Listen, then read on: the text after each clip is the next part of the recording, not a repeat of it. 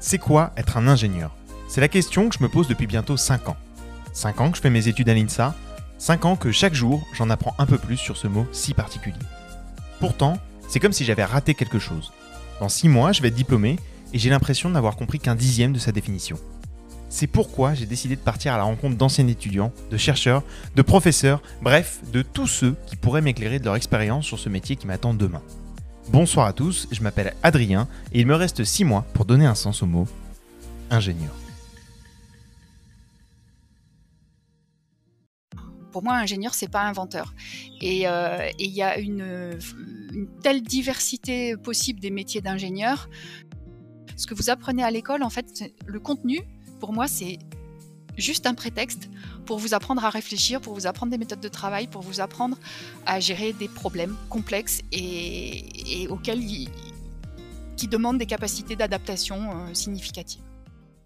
Dans les deux derniers épisodes, on a pu voir un petit peu comment fonctionnait le métier d'ingénieur.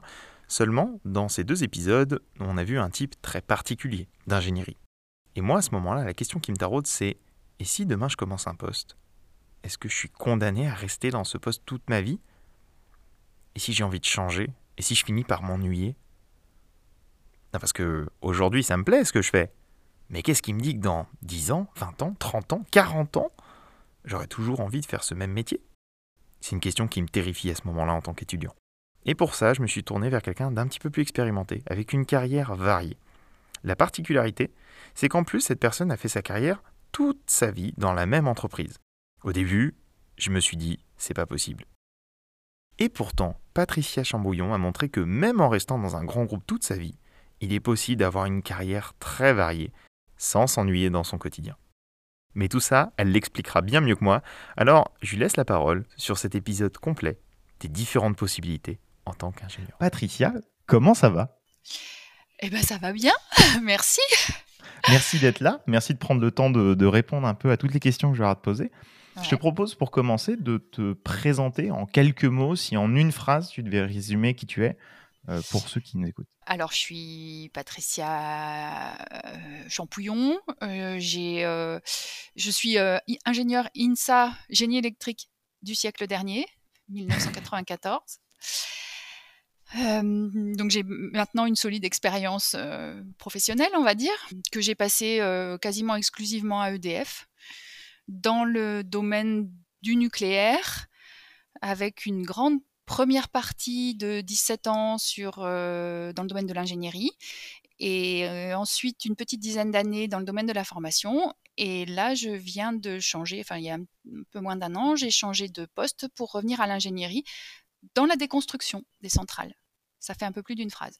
Mais je suis bavarde. Et alors justement, si on peut remettre un peu de contexte, euh, donc là maintenant, maintenant on voit un peu, un peu mieux qui tu es. Ton parcours professionnel, si tu devais nous, nous expliquer un peu plus en détail, du coup, euh, justement, comment tu en es arrivé jusqu'à la déconstruction. Euh, ça s'est passé comment de la sortie de l'école jusqu'à aujourd'hui? Alors, à la sortie de l'école, euh, j'avais fait mon stage euh, dans une unité d'ingénierie d'EDF, euh, tout près de l'INSA en fait. Et ça s'était bien passé, je m'étais bien plu. du coup, quand j'ai commencé à chercher du boulot, j'ai recontacté aussi mon maître de stage qui m'a proposé de, rentrer dans une entreprise de prestation pour revenir travailler avec lui. Donc c'est pour ça que je dis que j'ai fait quasiment toute ma carrière à EDF parce que les six premiers mois, j'étais en fait embauchée par une entreprise de prestation, mais je travaillais pour EDF. Donc ça, c'était euh, c'était euh, bah, quasiment dès la sortie de l'école. Les années 90, c'était pas euh, très facile pour trouver du boulot. On était un petit peu en période de crise, et du coup, j'ai commencé à travailler en octobre 1994.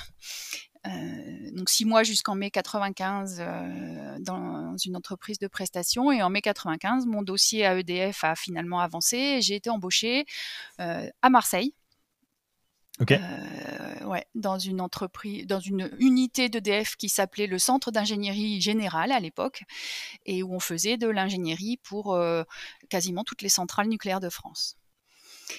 J'ai fait 9 ans là-bas, trois postes.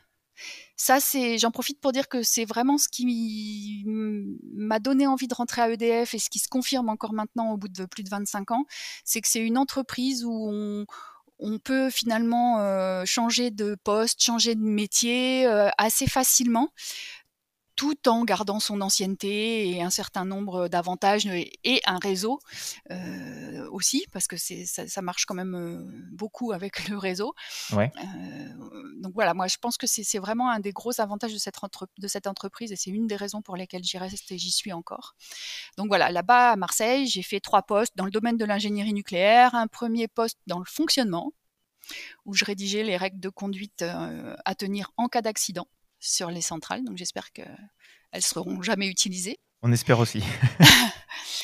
Un deuxième poste dans le domaine des essais, où là je rédigeais des procédures d'essais et je commençais déjà à piloter une équipe de rédacteurs de procédures d'essais. On était plusieurs.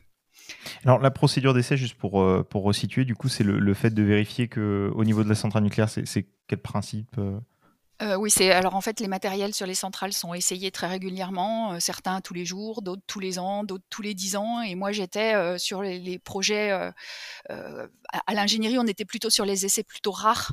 Donc moi je travaillais sur les essais décennaux que qu'on fait dans le cadre des visites décennales, donc tous les dix ans sur les centrales pour redemander l'autorisation de fonctionner pour les dix ans à venir. Ok.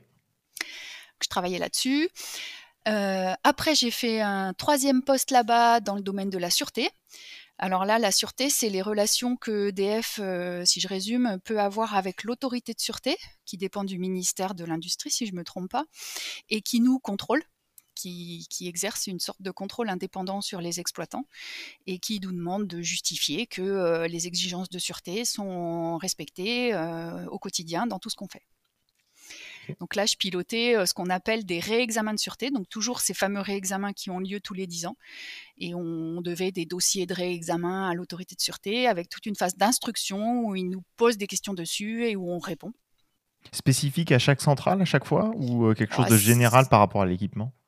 C'était plus général quand euh, les entités d'ingénierie d'EDF. disons que EDF a une stratégie qu'on appelle stratégie de palier, qui vise à ce que, euh, au moins par groupe de centrales, elles se ressemblent beaucoup les unes, euh, les unes aux autres, justement pour mutualiser toutes les activités d'ingénierie.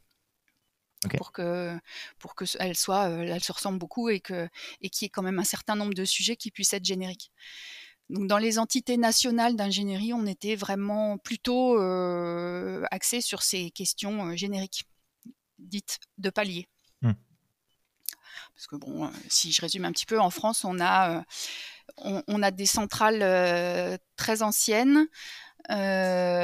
qui sont donc maintenant arrêtées et, et en, certaines en déconstruction. On a un palier, un premier palier qui a démarré au début des années 70 euh, les centrales de Fessenheim et de Bugey, si ça vous parle. Fessenheim, on en a beaucoup entendu parler puisqu'elle vient de s'arrêter, et puis Bugey, elle est dans la région lyonnaise, donc, euh, donc souvent elle est connue.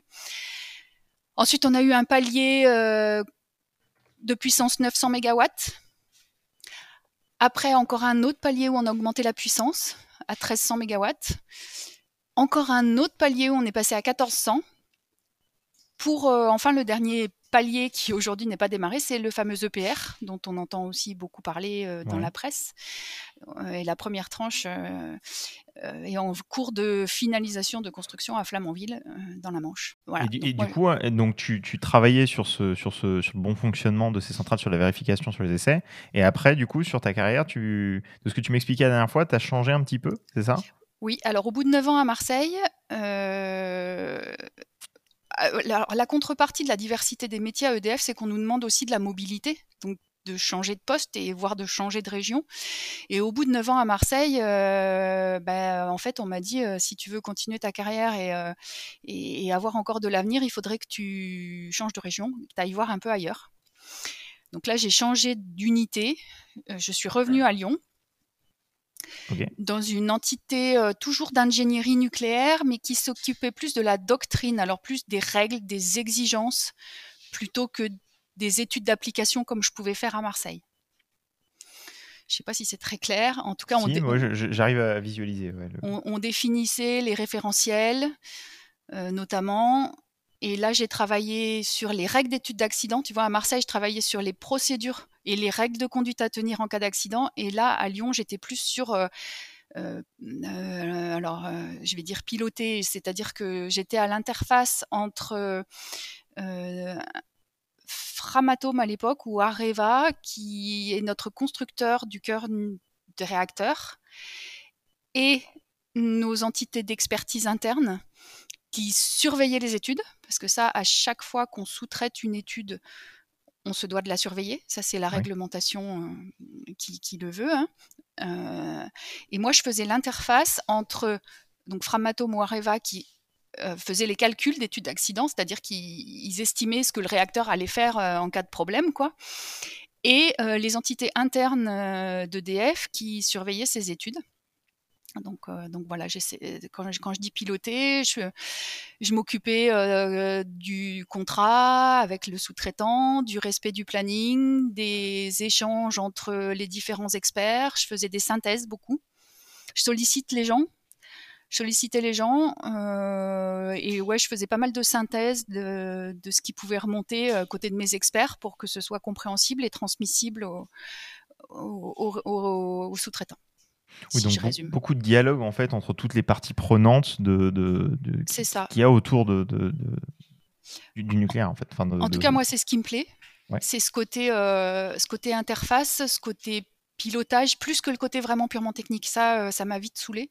Mais je le savais déjà pendant mes études.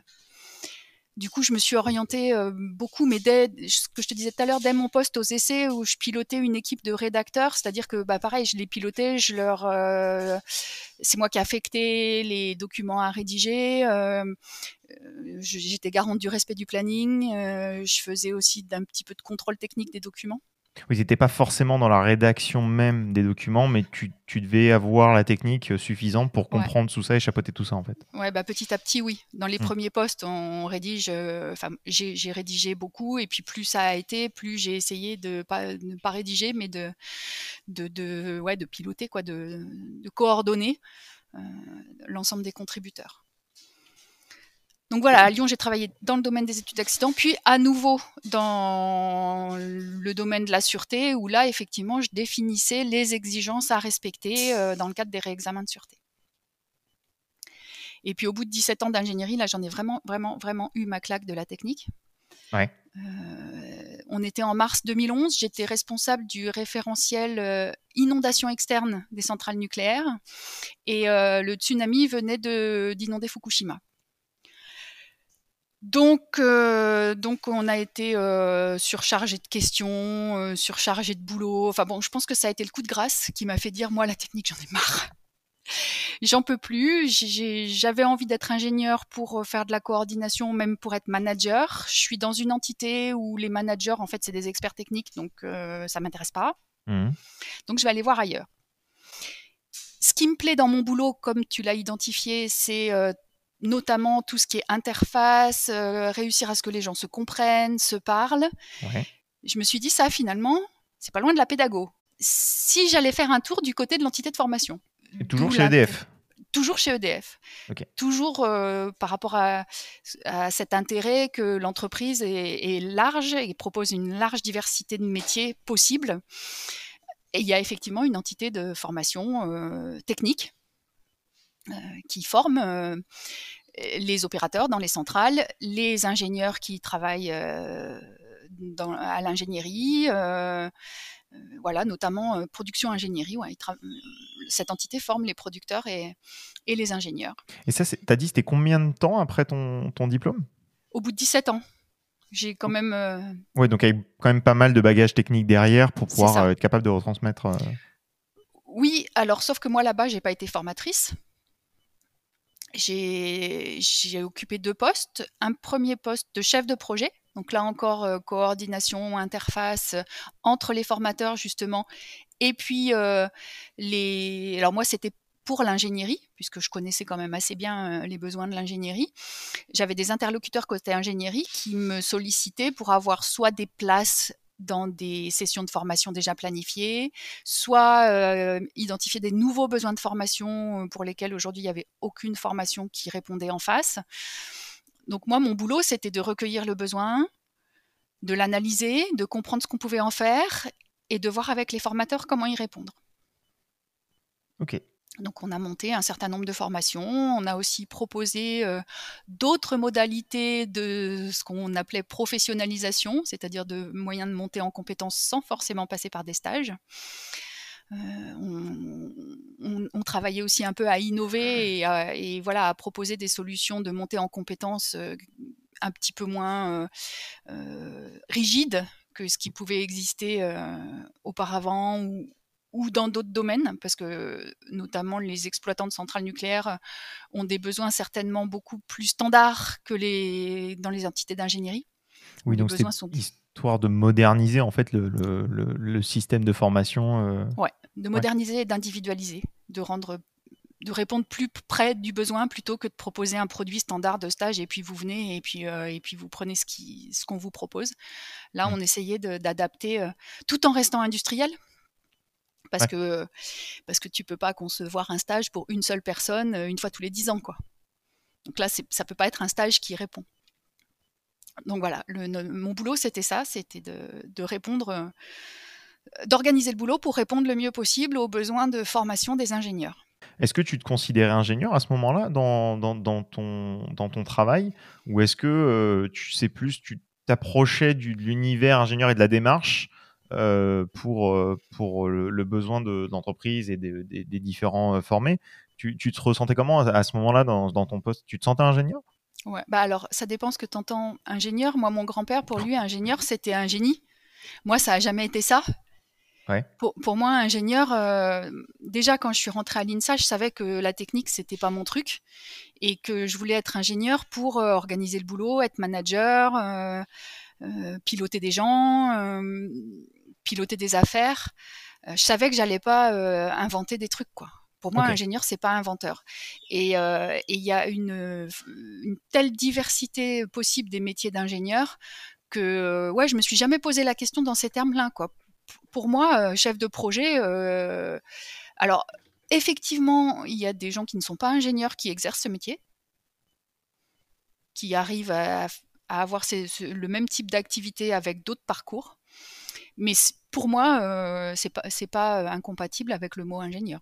Et du coup, donc tu as, fait, as fini, ces, enfin, tu, tu passes euh, ces années dans, dans le, cursus formation, on va dire, et t'enchaînes sur quoi derrière? Tu continues là-dedans ou... Ouais, alors comme j'ai beaucoup aimé le côté pédagogie et le côté humain des choses, qui m'ont beaucoup manqué pendant mes années d'ingénierie, quand on m'a proposé un deuxième poste, toujours à la formation, cette fois presque de manager, en tout cas d'adjointe à un chef de service euh, qui, était un service de formation des formateurs, là pour le coup. Donc on apprenait euh, aux formateurs euh, les sciences humaines, la pédagogie, comment rendre pédagogique un message technique en gros, et comment le, rendre plus moderne, comme tu disais tout à l'heure. On passait aussi par des solutions pédagogiques plus digitales, plus ludiques. Euh, que, euh, que des, cours comme vous pouvez en connaître à l'INSA. Ouais. On a essayé d'innover.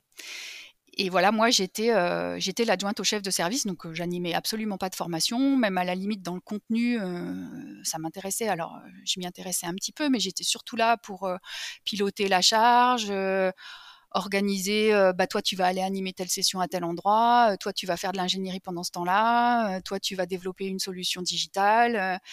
Euh, euh, et, ce, genre de boulot. Et puis alors là, euh, dans ces métiers-là, on commence à être sollicité par les, étages hiérarchiques du dessus qui te demandent du reporting, qui te demandent d'améliorer le fonctionnement, qui te demandent d'améliorer la performance. Donc voilà, et puis, et puis au bout d'une dizaine d'années à la formation, tu vois, EDF, on fait des postes de, de entre 3 et 5 ans, on va dire. Alors, c'est pas commun de rester sur, le, sur un poste. Il y a quand même euh, de la mobilité en interne qui se fait. C'est ça. Les postes sont généralement plutôt plus courts en début de carrière et peut-être un peu, parfois un peu plus longs euh, quand on arrive euh, vers le milieu de carrière, vers la fin de carrière, parce que bon, au bout d'un moment, on, a aussi fait le tour de ce qu'on peut faire. Hein. on n'a plus trop d'idées.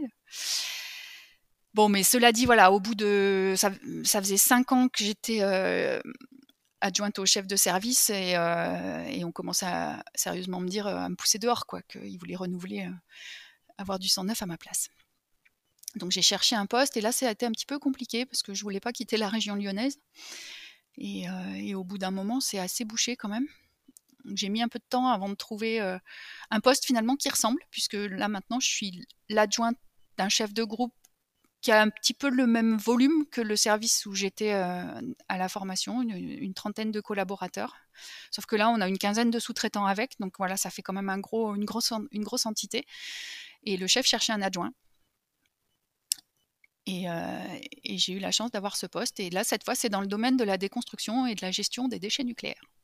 Donc tu retournes un petit peu sur euh, du technique au sens où c'est de l'applicatif, mais c'est pas toi qui le fais derrière. C'est-à-dire qu'encore une fois, tu es sur la relation entre les différents humains qui vont, euh, entre les différentes parties prenantes sur, sur cet applicatif. Alors là encore, là cette fois, je suis dans un service où, il y a beaucoup de jeunes, beaucoup de jeunes ingénieurs qui sortent d'école, parce que c'est quand même des études, euh, c'est du boulot de jeunes quoi qu'on fait dans le groupe. Et moi, je suis notamment en charge du pilotage de la charge justement de chacun, de l'affectation des livrables qu'ils ont à produire, donc des, notes d'études, hein, c'est des notes d'études qui rédigent, euh, des fois des notes de calcul, euh, et, voilà, moi je dois estimer le temps qu'ils vont y passer et puis, euh, puis m'arranger pour qu'ils euh, aient une charge à peu près constante, pas trop, pas, pas, pas, pas assez. voilà, puis avec le chef de groupe, on s'occupe aussi de, du parcours professionnel de nos collaborateurs, on les monte en compétences, on les forme, on leur propose des portes de sortie pour qu'ils changent de poste. voilà, on s'occupe aussi de, de, tout ça, du côté euh, management pur euh, du groupe. Ok, ça fait un beau parcours. Bah, Félicitations. Euh, j'ai envie de te demander, alors tu en as un petit peu parlé, mais je vais rebondir là-dessus. Ça te fait quoi de travailler dans un grand groupe, et d'autant plus toujours le même sur ta carrière? Ce que tu as cité quelques avantages, je pense qu'il y a aussi quelques inconvénients. Dans, toi, t'en retiens quoi dans l'ensemble de tout ça? D'avoir fait ta carrière euh, jusqu'à maintenant chez EDF Alors, ça va être difficile de comparer parce que j'ai pas connu autre chose.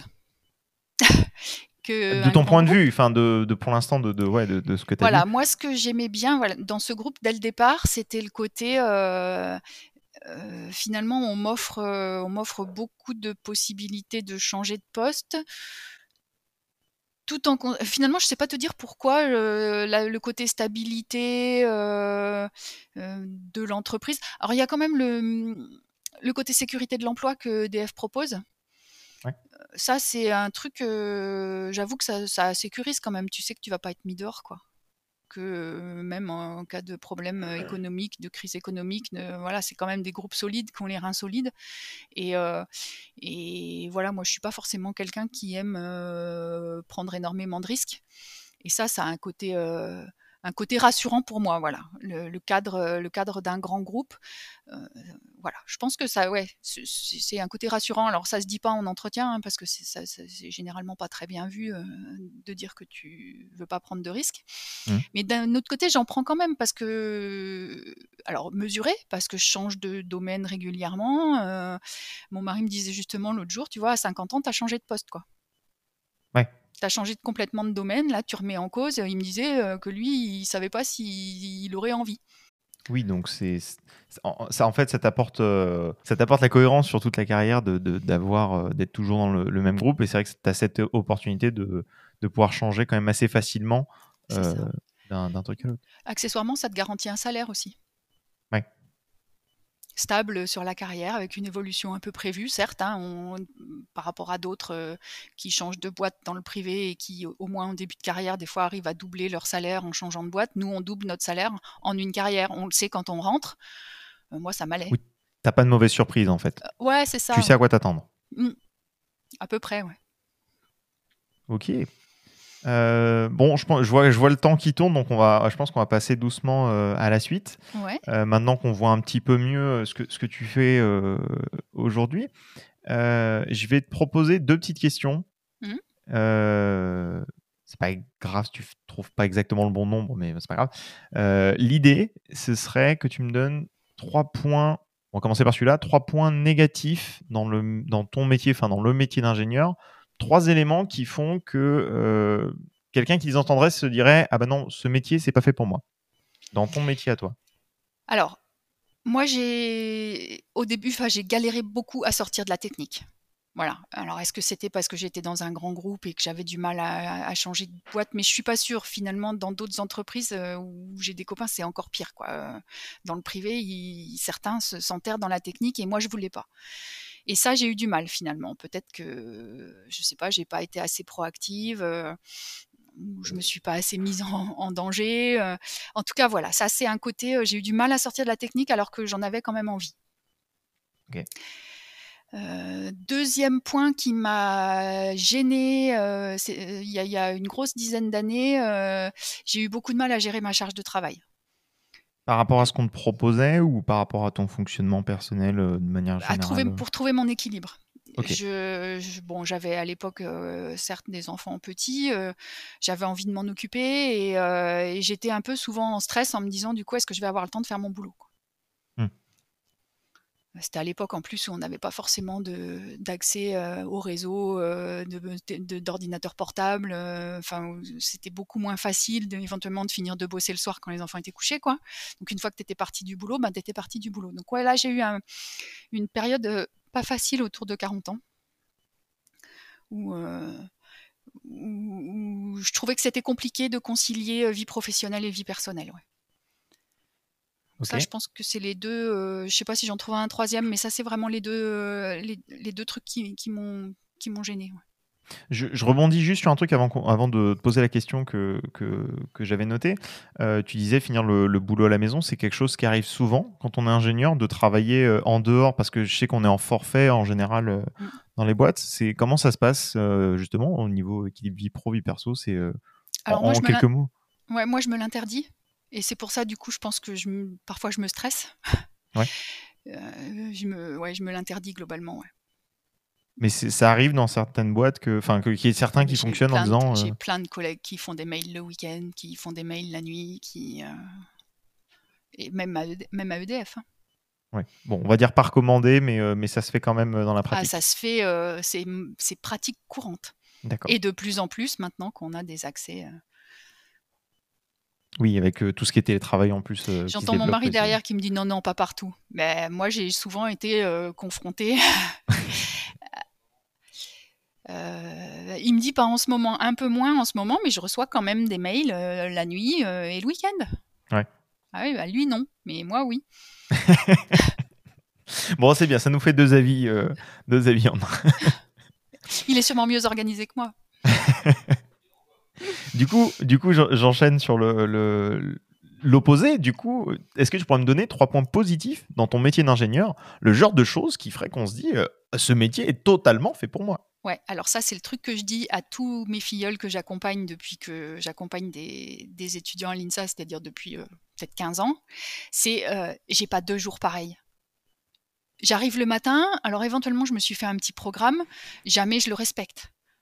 Euh, bon, si c'est rythmé par des réunions et les réunions ça, ça, ça bouge pas comme ça euh, et de plus en plus avec euh, avec, l'avancement dans la carrière j'ai de plus en plus de réunions. Donc donc voilà il y a des jours où, le programme il est à peu près prévu mais même d'un jour à l'autre ça se ressemble jamais.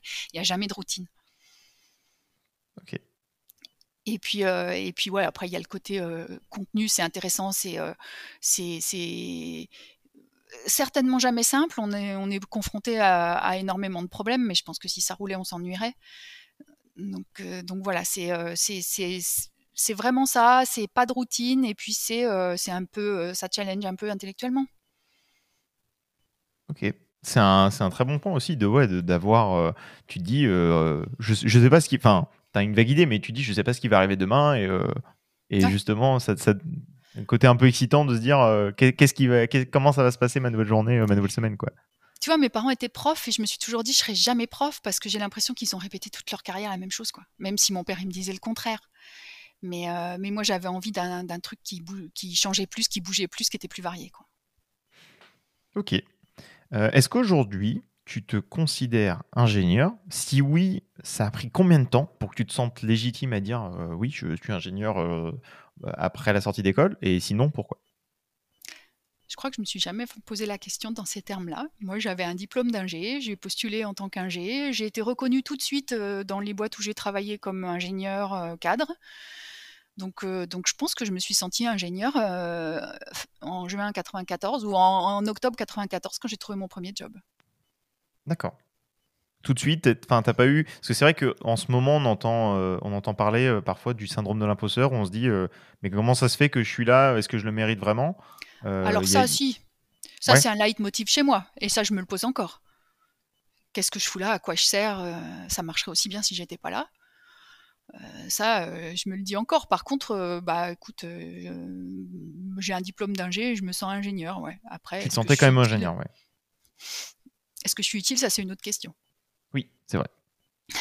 Je préciserai pour les prochaines interviews, je note. ok, bah alors du coup, on va arriver dans ce cas à la question mythique, euh, fréquente, que je poserai à chacun, la fameuse question quelle est selon toi ta définition du mot ingénieur? C'est quoi un ingénieur, Patricia?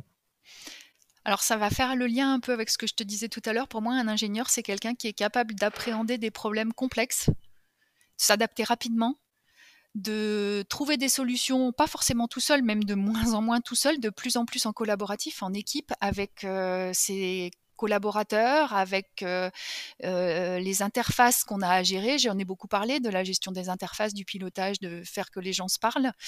Euh, c'est résoudre des problèmes. Ça, je le dis aussi à mes, à mes étudiants et à mes enfants. Ce que vous apprenez à l'école, en fait, le contenu, pour moi, c'est juste un prétexte pour vous apprendre à réfléchir, pour vous apprendre des méthodes de travail, pour vous apprendre à gérer des problèmes complexes et, auxquels qui demandent des capacités d'adaptation euh, significatives. Donc pour moi, c'est vraiment ça le métier d'ingénieur, c'est euh, être capable de, euh, de, trouver des solutions ou de mettre en place des organisations capables de trouver des solutions, de piloter des groupes de travail pour, pour trouver des solutions à des problèmes souvent complexes. Ok.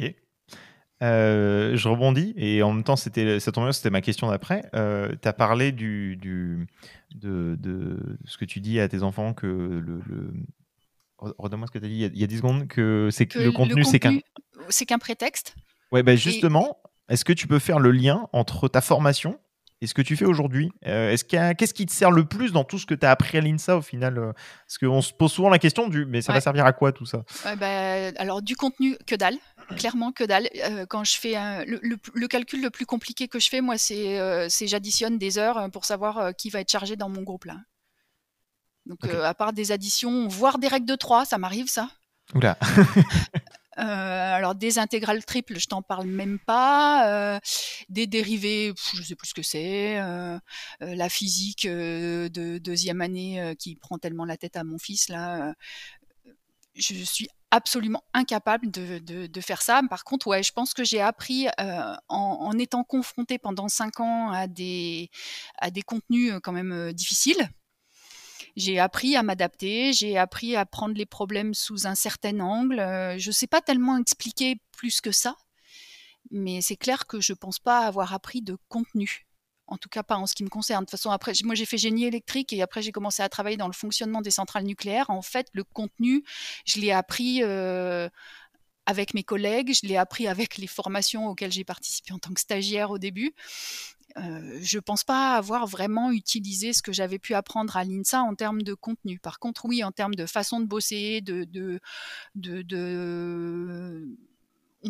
travaillait pas tant que ça en mode projet, mais, euh, mais voilà ce, que, je disais tout à l'heure, la, la façon de réagir et de s'adapter à des problématiques qui sont sans arrêt nouvelles et souvent complexes.